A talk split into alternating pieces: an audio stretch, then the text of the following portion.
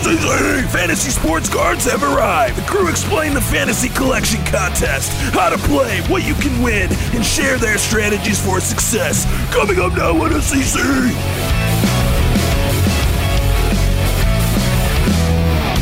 Welcome to episode 27 of Sports Cards Culture. I'm Chris, Instagram Chris underscore HOJ, here with Christina at Christina's PC, Josh at Cardboard underscore Chronicles, and Nick at Stiff Arm Wax. Fantasy collection is the topic of today.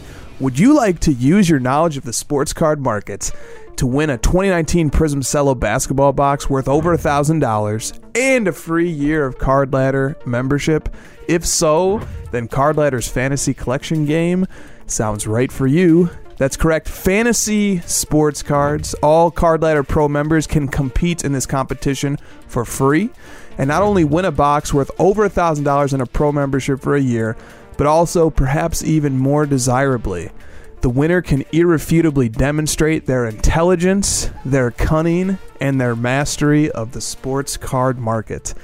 All right, so up first, let's sketch the basics of how the fantasy game works, and then a little later, we'll go into some strategy. So, here are the rules. To help us set this up, Josh, from a basic 30,000 foot level, how does the fantasy sports card competition work? It's, pretty similar to fantasy football, fantasy sports as you know it. It's just for for cards. So when we were launched the multiple collection feature, uh, we all kind of got this idea together, and the idea was, hey, what if you could what if you could use one of those collections to kind of build a, a fantasy one where you get monopoly money and you spend it on whatever you want and see how it performs? Because we always joke that you know everyone's uh, Warren Buffett in this industry, so we want to see who actually is and so we, we came up with this idea to uh, you know make it a competition. So you get ten thousand dollars of Monopoly money. You can buy whatever you want. You don't have to actually buy the cards. Uh, you just add them to your collection. Uh, name the collection hashtag fantasy so that we can track it and see see who's the best. We'll stop taking in registrations on July 1st, uh, right at midnight of June 30th, and then we'll run the competition for a month, see what happens. Excellent. Christina, Yes? what are the prizes to the person whose ten thousand dollar uh, initial investment accrues the most over the month of July? What do you win? We have a grand prize winner who receives two prizes. The first of which is a 2019 box of Prizm basketball cello box, and then sealed. So all the hits just keep coming for you. And then you also get a one year subscription to Card Ladder Pro. Second and third place also receive bragging rights, but you also receive a year annual subscription to Card Ladder Pro. And just to be crystal clear, Yes. who is eligible to compete in the fantasy sports cards competition? Anyone who is a Card Ladder Pro member can compete in this contest of skill. And Josh mentioned this. I want to reiterate it. The deadline to enter is June 30th at midnight. June 30th at midnight is the deadline to enter. Josh, is there going to be a leaderboard? And if so, how can we see it? Yeah, all the information that we went over is going to be available at cardladder.com slash fantasy, and the leaderboard will be all on that page as well. Can we look at other people's fantasy collections on that page? Yeah, we thought that would be a fun way to, uh, you know, to, to make this a little bit more intriguing is see if people cheat off each other's uh, score sheets. so if you go to the leaderboard and you click on any of the participants, you can actually look at all the cards in their collection, see how much it's gone up or down in value that specific day, just to kind of see what's been going on. It's it's a pretty fun little way to make it a little bit more interesting. Okay, now Josh, I've noticed that several of the contestants on the leaderboard, they're showing up under the name anonymous, which is completely fine. Card Ladder members are of course entitled to protect their privacy. But let's say somebody is anonymous on the leaderboard, but they actually want to display a custom username. How would they go about setting that up so that their name displays? So on your pro account, if you go to the top right and click on your your account, it'll be a circle, and then uh, under there it'll it'll be an account option. Go into account, and then there's a there's a text input for display name, and that that is what will show up on the leaderboard. If you want to change it, just go ahead and change it right there. And while you're there, add your profile URL so that you can submit private sales, and we can we can verify those for you. So while you're there, knock them both out. Good call. Okay. So we are going to talk strategy, but first I want to get into a couple of the nuances of the rules. Some of these questions have come up already. Um, and uh, hey, why is this a good venue, good format to spend a couple minutes and just getting into some of the, the finer details of the rules? There there is some interesting areas that could actually give way to some strategic plays. So let's dive into some of the nuances of the rules. Josh, uh, fantasy collections are due, as we said, by June 30th at midnight, but some people have already created their fantasy collections and they can be seen on the leaderboard. We know the rule is that you cannot add more than $10,000 worth of cards to your fantasy collection at any time. But what happens if you make your collection early and the value of your collection sinks down to $9,000 because you made some bad investments early on? What if it sinks down to like $9,000 before June 30th? Can you then go and add more cards to get your fantasy collection's value back up to $10,000 before June 30th? Yes, you can. Yep. So I would I would hope that everyone has their collection right at ten thousand or higher going into the competition because you can. I, I've been watching it every day, trying to make sure mine's right at ten. If I because I've gone down three days in a row, and okay, I got to re-strategize here because I'm not doing something right. So you get a few days to kind of tinker with it. Good, yeah. It's and it's like uh, like a free roll, free uh, like a little um, you know way to experiment and have and and get a feel for it because this is brand new, right? Like this has never been done before.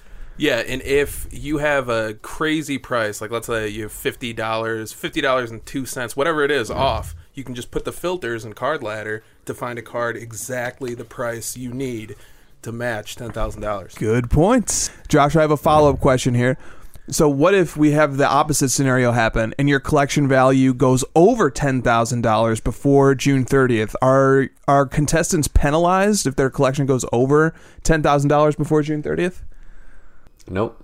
It's that's free game. You and I talked about this, like trying to prevent all these different things, and you know, we figured like if someone's smart enough to get their collection early, and they're smart enough to kind of figure out how the predicted pricing works and some of these like nuances to our system, then you know, all all the power to them. Because the more you know about the tool, the more you use Card Ladder and and how the different things work within it, how card values can fluctuate daily and, and weekly. You know, you're gonna do a lot better. Can contestants add more than one copy of a card to their fantasy collection? No, so we we're not actually stopping that on our end. We are, if you try to add something and you're it goes over ten thousand, you'll get an error. It'll just be like, nope, nice try. But if you add something with multiple quantity, we won't technically block you, but I will be monitoring that uh, on my end. So if I see it and you end up, you know, you're on the leaderboard, I'm just gonna have to message you and have you fix it before June 30th. We'll do our best, but just be aware that yeah, if you have more than one quantity, you will not be eligible. Good, and it is clearly stated in the rules uh, that a you must only have one copy of a card. You cannot have multiple quantity, and if you violate the rules, you're disqualified. Both of those rules are listed on the rules on cardladder.com/fantasy. Christina, Yes. the rules specify that quote only sales vetted by card ladder end quote will count towards your score most people are aware that every data point in card ladder is vetted by a researcher every night before being approved into card ladder's database making it an incredibly accurate sports card price database so what happens if a contestant tries to shill bid auctions for the cards in their fantasy collection in order to increase the price of their fantasy collection Well, first of all, let's be on the up and up, guys. Second of all, any shilled auction, as any Card Ladder Pro member knows, does not get into Card Ladder. We have a research team that vets every sale. As anyone who knows Card Ladder knows that whether it's relevant to fantasy collection or not, we pride ourselves in our data accuracy. So we're going to flag, review, and exclude any any sales that do not meet the card ladder standards. Very good. We definitely pride ourselves on data vetting. We've vetted millions of data points already. This is nothing new for us, but it has come up. Uh, it, jokingly, but it has come up. What if I just put these cards and just shill them? Good luck, because we see shilled auctions every day. So uh, it's This is not the only rule I wasn't worried about. Yes. Not gonna fly. Okay. And Josh, practically speaking here, let's say I'm a Card Ladder Pro member. I'm setting up my fantasy collection. I add the first card in, and I'm familiar with how to add cards to my collection. I have a normal collection on Card Ladder. Now I'm doing fantasy. Should I do anything differently? Like when it's, you know, because Card Ladder always prompts me to put in a price paid. You know, do I need to put in anything specific there? Can I just put in whatever I want for the purpose of the fantasy game?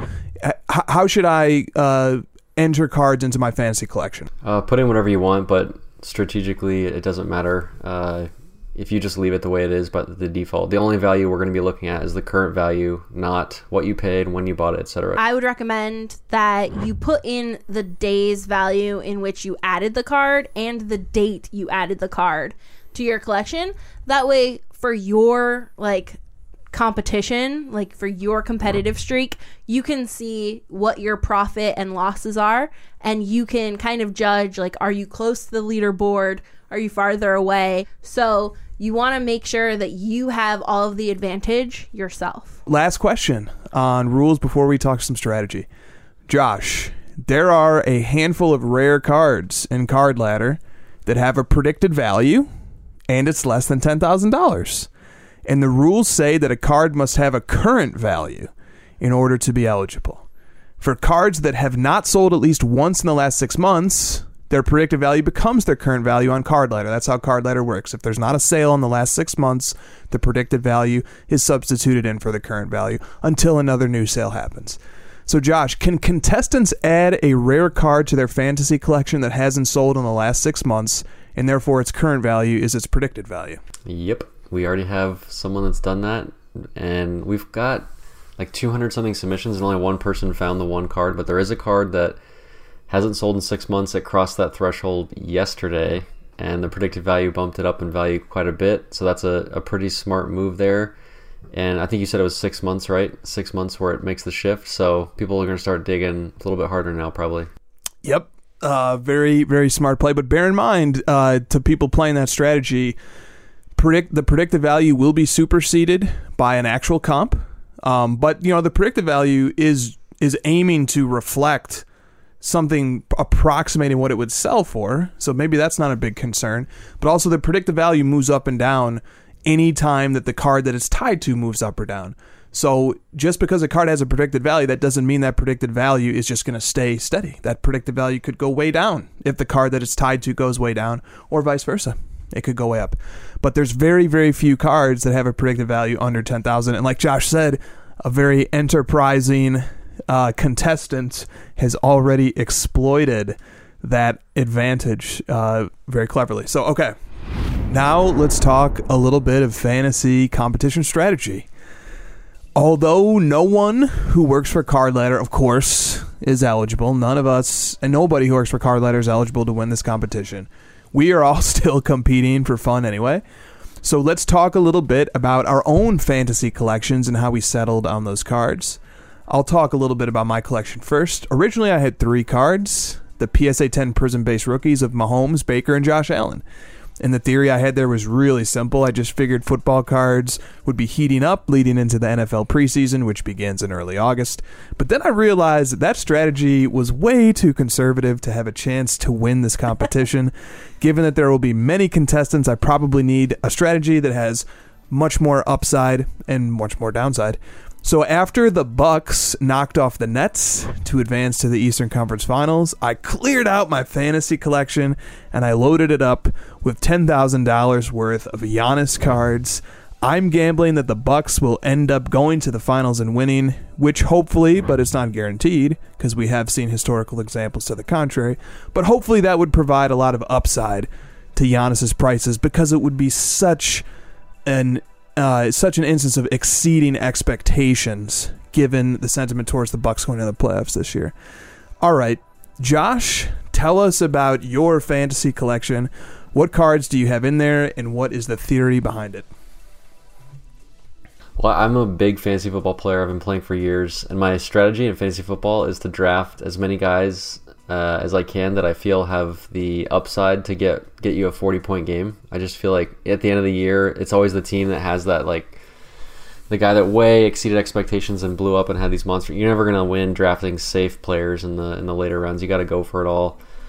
But in this one, uh, I so my strategy was I just I went to the ladder sort and I uh, reverse sorted by monthly percentage change, and I just picked all the cards that have like tanked the most in the last month, thinking, hey, something's got to re- if anything's gonna reverse, you know, maybe some of these like really poorly. And I try to pick like players based in those ranks that I thought you know could overcome these these ridiculous drops. I picked like a Jordan sticker uh, BGS 8. There's like a LeBron Optic Holo PSA 10, which has gone down a ton in value. Uh, I have a lot of Peyton Manning, oddly enough. His stuff is, his like base stuff has gone down so much. Um, I do have a Giannis. I think I might even had a Trae Young in there. Trying to, I was trying to mix it up. This is that strategy's not going to win either. I feel like you're, Chris, you're probably onto something. You got to just go all in on one thing and, and hope it just really pans out.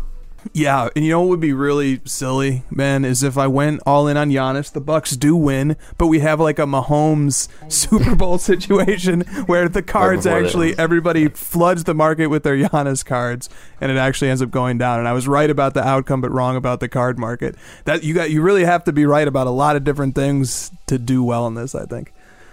Christina, Yes. what is in your fantasy collection?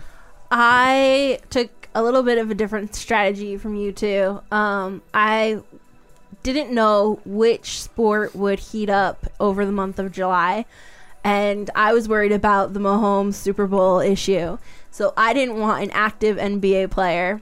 Um, preseason of NFL, like it's never like the NFL cards, like football cards, never went down after postseason.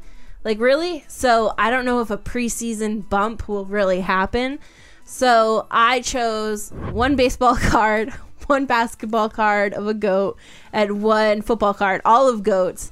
And then uh, with my remainder, I set my filter to the remainder of $135. And I just picked what I thought would be the best performing card of that range. And who are the Were you players? shocked how many cards were available at that exact price? I had the same Yes, scenario where I had 200, yes. I had Yeah. 240 bucks left, and there was like 30 choices. Yeah. Yes, yeah. There was there are cards. I had ninety nine dollars and ninety nine cents left, and there was dozens at that price. Yeah. yeah, Okay, so So I chose uh, Brady for our football. oh, big surprise! Jordan for basketball. Surprise! It's not Luke. And Luka. I said Brady and non. I said non-player. Oh, Got okay. you. and then Non-active. non-active player, like not active. and she said goat. And I said go. Oh, I did. That's right. That's I did say that. So So baby goat doesn't count. Okay, And then I chose Mickey Mantle. nice. That's Nice. fun. Yeah. So we'll see. Like I'll be having a competition within my fantasy of who can do better. So it's like Amazon versus uh, Hmm. GME versus. Yeah, yeah. That's fun. Okay, and Nick. Last but not least. Yeah, I, w- I was just trying to hedge my bets. That's why I went with the NBA playoff contenders that I thought, okay, the stars of the team, which were horrible decisions. I had Kevin Durant with like half of my budget. Okay, all right. With $4,000. Still time though. Still Yes, time. yeah. fortunately, there's still time. Um, and Donovan Mitchell, like, so, so I was betting and, and cards that were like, so I was hedging my bets where I was like, okay, uh, yeah. And then with uh, some baseball guys, like Wander Franco, his cards are. I'm not really following the baseball season, but his cards are always seem to be doing well. So picked him. Nice. Okay. Good. So Good. I got to redo pretty much all that though. I'm keeping No, the egg in Wander there. I'm keeping the egg in there though. The Wander Franco is a nice choice because he just got called up on Sunday to uh, by the Rays. So He Yeah. did also mention quickly he does have the egg card in his fantasy portfolio. ridiculous. yes, he does. And guess what? It was ninety nine cents when I put it in there. Now it's seven dollars. It's seven ninety nine. But still, I have to take out my other cards, though, so I'll go back down to below ten thousand. Nice. All right. And so we've all discussed some strategies. Let me throw a few more out there. Um, first of all, Babe Ruth cards are on a heater right now um, in anticipation for a big time auction that's happening in July of a PSA 9 1933 Goudey Babe Ruth card that is projected to end in the many millions, perhaps six, perhaps more. Projected perhaps to be the highest selling sports card at public auction ever and we do have in Card Ladder 34 Babe Ruth cards, although a lot of them are worth more than 10,000. Babe Ruth might be a place to look. vintage baseball. None of us talked about vintage baseball in general. oh, you did. I'm sorry. You have a Mickey Mantle. I do. You have a, Thank you have you. a Mickey Mantle. Thank you. But Bob Gibson cards, um, lots of vintage baseball cards, Jackie Robinson cards have been doing well lately. So vintage baseball is an area to look at as well. Let me turn it over to the rest of you guys. Anybody jump in? Are there any other strategies that maybe you didn't play, but that might be interesting or that, that people might think about trying? I think that the the rare cards is an interesting play right now because you know this contest people kind of think of stuff that sells a lot and like could potentially move up or down and they want to kind of gamble on it. But another strategy is to buy something that you're gambling on whether it actually sells or not and does even have a chance to go up because it might not sell. And some of those might be the the big gambles, dice rolls that could pay off. Yeah, I like that too. Um, especially if you know every month PWCC and Goldin have big auctions. Uh, Card Ladder tracks Goldin, Heritage, PWCC, eBay, obviously, and that might be interesting. We usually. When it comes to coverage of like Goldin Elite auctions, um, an auction that does like 50 million in overall sales, Card Ladder traditionally has covered anywhere from 15 to 20 or more million of the of the Goldin auction. So a good chunk of the cash money that's being spent on Goldin auctions already has coverage in card ladder. So that's a really neat theory. Keep your eyes and ears open about what's coming up um, and what's being sold in July that might impact the contest. Good. This is the first discussion of the card ladder fantasy sports card competition. Certainly won't be the last. We'll be revisiting this topic throughout the competition, and uh, hopefully it's fun. Hopefully, this is a fun, cost free way to enjoy the hobby for Card Ladder Pro members. And uh, I don't know about you guys, but it, it's got me thinking about cards a lot more precisely than I have before. So it's pretty fun, uh, pretty fun game. That's uh, and so have fun with it, and uh, you know, best of luck to everybody out there. That's going to do it for episode 27 of Sports Cards Culture. See you guys next week. Thanks for watching. Tell us in the comment section below what the crew should cover next week, and don't forget to subscribe. See you next time in SCC Sports Cards Culture.